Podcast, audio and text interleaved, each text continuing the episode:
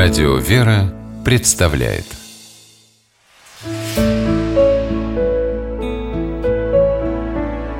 Пересказки. Волшебное лекарство. По мотивам персидской народной сказки. В давние времена родились у одного восточного царя два желанных сына-близнеца. Любил царь своих сыновей, баловал, самыми лучшими лакомствами кормил. Годы прошли незаметно, и близнецы превратились в красивых стройных юношей. Но вот однажды у царских сыновей пропал аппетит. Ничего они не хотели ни есть, ни пить, и стали быстро чахнуть. Сильно обеспокоился царь и все его придворные. Лучшие повара в государстве готовили для царских сыновей отборные кушанья, но юноши к еде даже не притрагивались. Призвал тогда царь во дворец самых искусных лекарей, но и те оказались бессильны вылечить его сыновей. Никто не мог придумать, как же спасти наследников трона.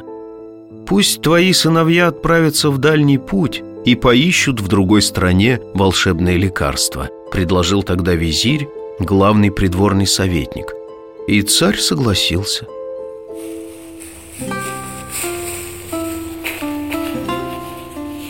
Отправились братья-близнецы в дорогу. За городом они повстречали старика-крестьянина, долбившего мотыгой сухую землю. «Куда путь держите?» – спросил юношей старик.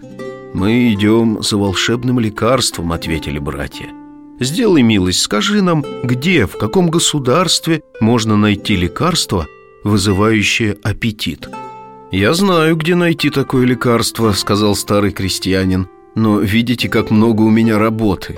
До вечера я должен разровнять этот бугор, чтобы посеять хотя бы немного кукурузы. Если вы мне поможете, я обещаю помочь вам найти отличное лекарство». Близнецы согласились, старик оставил им свою мотыгу и ушел домой. В поте лица долбили юноши землю мотыгой, сменяя друг друга, работали до поздней ночи – так хотелось им во что бы то ни стало найти желанное лекарство. Тем временем старик пришел домой и наказал жене «Приготовь-ка к вечеру большой казан плова, а если моркови не хватит, не беда, редьки побольше покроши».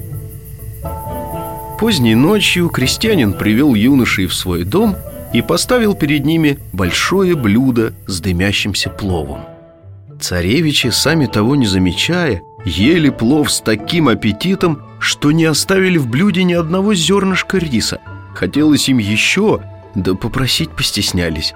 Тогда один из близнецов спросил, «А теперь скажи, добрый человек, какое волшебное лекарство ты положил в плов? Он так вкусен!» «Признаюсь», — рассмеялся от души старик, «в плове нет никакого волшебного лекарства. Зато мотыга, которую оставил вам в поле, точно волшебная». Поняли юноши слова старика и не пошли дальше искать лекарства, а тут же вернулись домой. Недаром говорят, что труд – первое лекарство от всех болезней.